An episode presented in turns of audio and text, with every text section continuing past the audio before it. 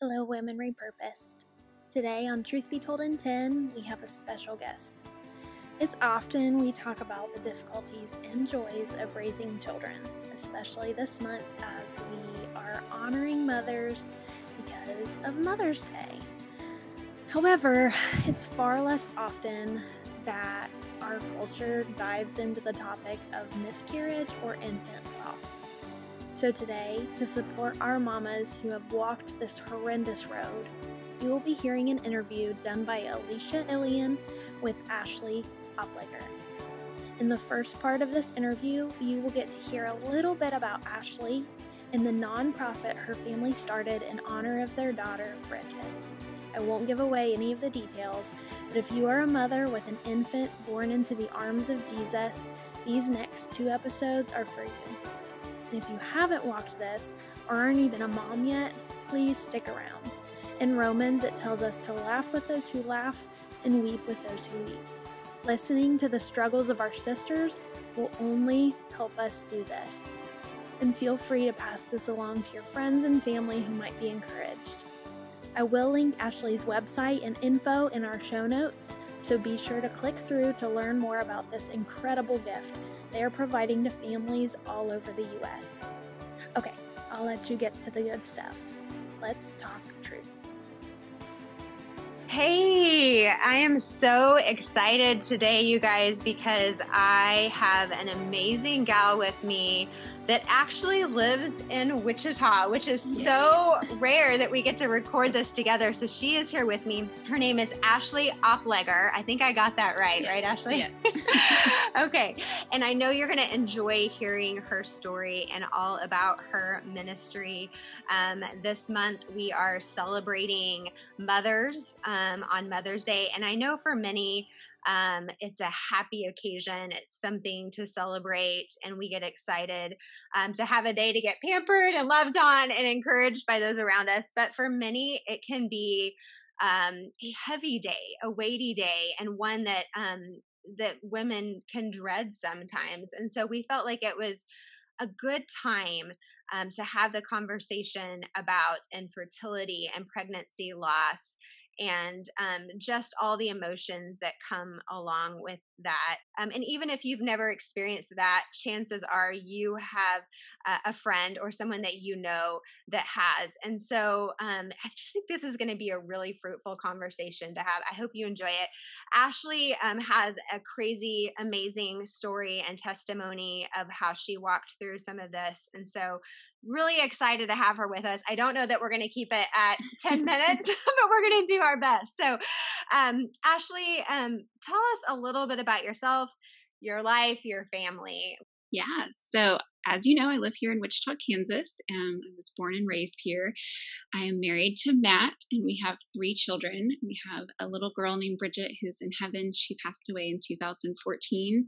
And then two little boys, a four year old and a three month old.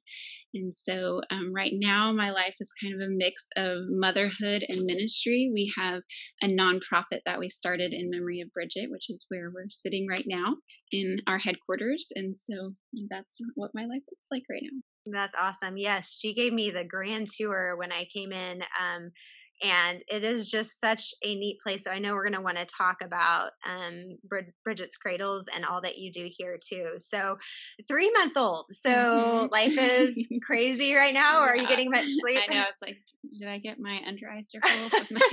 you don't look like yeah, you have a three month old. up a couple times throughout the night, but yes.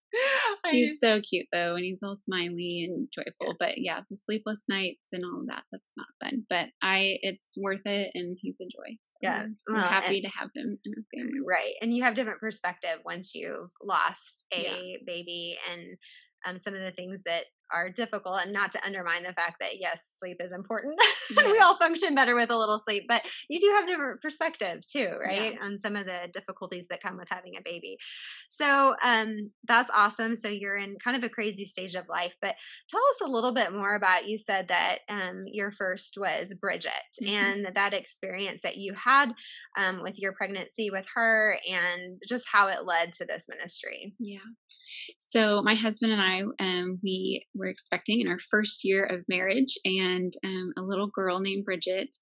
Um, at 13 weeks, I started bleeding and was rushed to the emergency room. And we found out that I had what's called a subchorionic hemorrhage, which is when basically the area around the womb is bleeding. And so they told me to go home, to be on bed rest, take leave from work. Um, at the time, I was working as a speech language pathologist. I know we have that in common. We Yeah. both worked in um, the health professions. Yes. And so um, I went on leave from work and was on bed rest for 11 weeks. And I was hospitalized the week before she was born.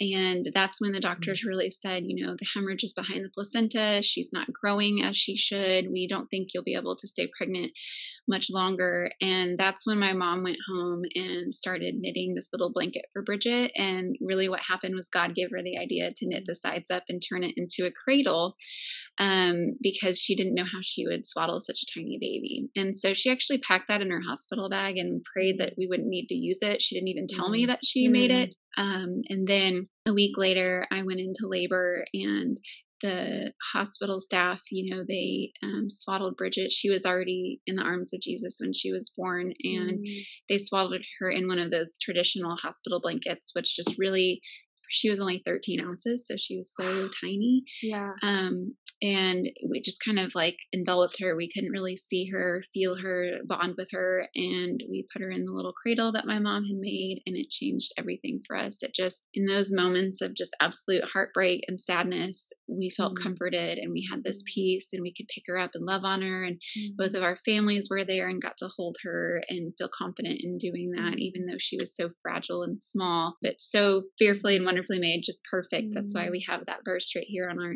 headquarters wall because um, God had made her just so perfect. And so Mm. that's how the cradle started. Uh, my mom made it for us and it comforted us, and we wanted to start comforting other families with it. And it's been a Mm. journey the last six years of being a nonprofit of how God has walked us through and allowed us to have an impact Mm. for families across the country. That's that is such a needed. I just you know, and we've talked about this before that um I think this happens more than we realize. Pregnancy loss is common. And I don't know if we just uh, get uncomfortable talking about it, if we feel shame over it, if it's just too heavy after it happens that a lot of women just don't um don't want to discuss it. They don't want to talk about it. And so you realize probably through this ministry just the need because now um, you have such demand from hospitals all over for these little cradles. And I wish you guys could see them. You'll have to go check out her website and look and see because they're just so precious. They're so little, but um, what like what you said, like it just shows that these are little people. These are precious um, image bearers of God that we have, and it just gives so much dignity to these babies. And as moms, like you know, that have this loss, we want to be um, reminded that these lives are important because they're important in that moment. We love them Mhm. just as much as we love a full term baby that's Mhm. born, you know. And so I just, they're just so beautiful and they're sweet and delicate and perfect. And your mom just, God giving her that vision and that idea and what it's turned into. So tell us a little bit more about just the reach that you guys have had through this and the need. Yeah. Um, first, I want to say absolutely, God, um, humans, He made humans to be His most prized possession and His most prized creation. And so, like you said, He made us in His image. And so we feel that these little babies that have gone on to heaven and live forever in eternity with Him, their little bodies deserve to be in an honoring and sacred place. And we just really value the sanctity of life. And so, we want to give families a way to have a dignifying way for their baby to be held in, to love on them um, during the time they have on earth. And so, completely agree with everything that you said. And that's why we exist to give those families that because this happens so unexpectedly most of the time that the, families when they're at the hospital they don't have something for their baby to wear. Usually their baby's too small to be in an outfit or they didn't think to be you know bringing a blanket or any items there because this is you know so sudden. Um, and so we just want to meet that need and be there right there in that moment to provide Mhm. love and comfort to them. So regarding our impact um, in the almost six years that we've been an official nonprofit, we um, now are in over 1,060 hospitals in Wow. all 50 states. Um, we estimate that we're in about a third of all US hospitals with a labor and delivery unit. And we have the vision to one day reach every single hospital and every single family. I know that sounds very lofty, but mm. we are doing this with God, and God is mm. the one mm-hmm. leading us. And if He wants that to happen, He will make it happen.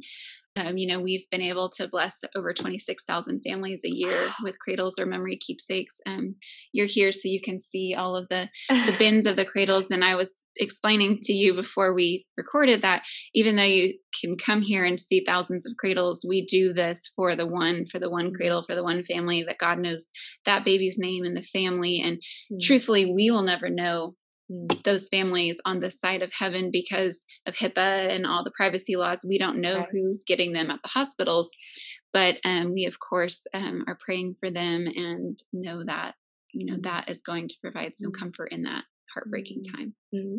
Do you are your cr- cradles? Um, I think you attach like a little cross to it mm-hmm. and a verse. So you know, can you be very um, like with with our faith and sharing the gospel like are you able to do any of that or is it just kind of more um an encouragement or a verse yeah. or like how do you reach people with yeah. your faith or can you is yeah. it possible yeah so we're a christian nonprofit and we stand firm on our values and our beliefs and so we donate when we donate them to hospitals and families they every single cradle has a cross at the foot mm-hmm. and has um, psalm 139 verse 13 through 14 uh, on the tag okay. and um, if a hospital requests that they that they don't want the cross, we will not take it off. So, mm-hmm. our compromise is this is how we've learned, and um, for some hospitals that have policies against it, we say this is these are our beliefs. We stand firm on our Christian faith that you know it's faith in Christ that gives us the mm-hmm. opportunity mm-hmm. to see our babies in heaven forever. And the cradle is a temporary comfort. Mm-hmm. The hope of God is an eternal comfort. And so the cradle is just mm-hmm. one way to share that hope. And so, what we say is that this is a free gift to you, to the hospital, to the families. It's theirs. If they don't want the cross on, they can cut mm-hmm. it off. Right. And so that that's how we feel good about we stand on our beliefs and we give this free gift if you think about it it's the same way with jesus he didn't you know he he's a free gift and people can choose to accept him or not and right. so um that's been our policy and we've worked mm-hmm. with hundreds and hundreds of hospitals and it's only been an issue just a handful of times most people really accept that yeah policy that interesting so, what yeah. a neat way to get the message and hope of the gospel and at such a sensitive time when you know people are hurting that they're looking for hope i would love just to hear um, a little bit more about just your journey and um, you were in the hospital for how long you said? How many weeks? well so i was actually on bed rest at home. Um, i went to the hospital at 13 weeks was in the er and then was discharged home and then i was hospitalized again at 23 weeks was discharged home after monitoring for a couple days and then i was back in at 24 weeks when i had her. So three hospitalizations but most of that time on bed rest i was at home. Yeah. but i had to basically stay in bed. Um, i got out for doctor's appointments. I had to be in a wheelchair. Um, it was a really really dark season for me. Of just praying for the best and praying that Bridget would be healed and that the hemorrhage would heal and that she would be born safe and strong and healthy. Um, and just kind of wrestling with my faith on, you know, God, where are you? Why, why are you allowing this to happen? Mm-hmm. I don't see how anything good could come from it. I actually had a moment when I stood up from bed to walk to the bathroom because I, I don't mean to be TMI or anything, but really what my life was like for 11 weeks was just changing pads. I mean, I bled mm-hmm. so much. It was amazing to me the fact that like I was still alive with how much I bled. And the doctor actually, after she was born, they delivered the placenta and then they delivered the hemorrhage, which was bigger than the placenta. It was like that big and they said this this hemorrhage saved your life like if it weren't for this clotting you would have bled to death and i was so upset by that because i was like but this hemorrhage is what took her took life her life mm-hmm. and it mm-hmm. was really hard to hear that um i remember standing up to go change a pad and i said out loud to god nothing good will ever come from this I just felt that like I just felt like nothing could come from it. I couldn't imagine that this would be happening and now that I'm further in my grief and in seeing what God has done through Bridget's Cradles, it's just amazing to look at his faithfulness of like what he's built through my pain and how he's blessed so many families and just even when you can't see him working, he's working. You know, mm, when you don't like think he's answering your prayers, yes. he is in just his way and his perfect timing. And, you know, I couldn't have imagined what he was going to do through my pain. I couldn't have mm. possibly thought up um, mm. everything that he did. And I'm thankful for that, but it didn't make it any less mm. hard in the moment. The next episode, you will get to hear more of Ashley's personal story and the experiences that led to Bridget's Cradles. Again, I will link her website in the show notes. Until next time, friends, let's continue to love God, learn truth, and live transformed.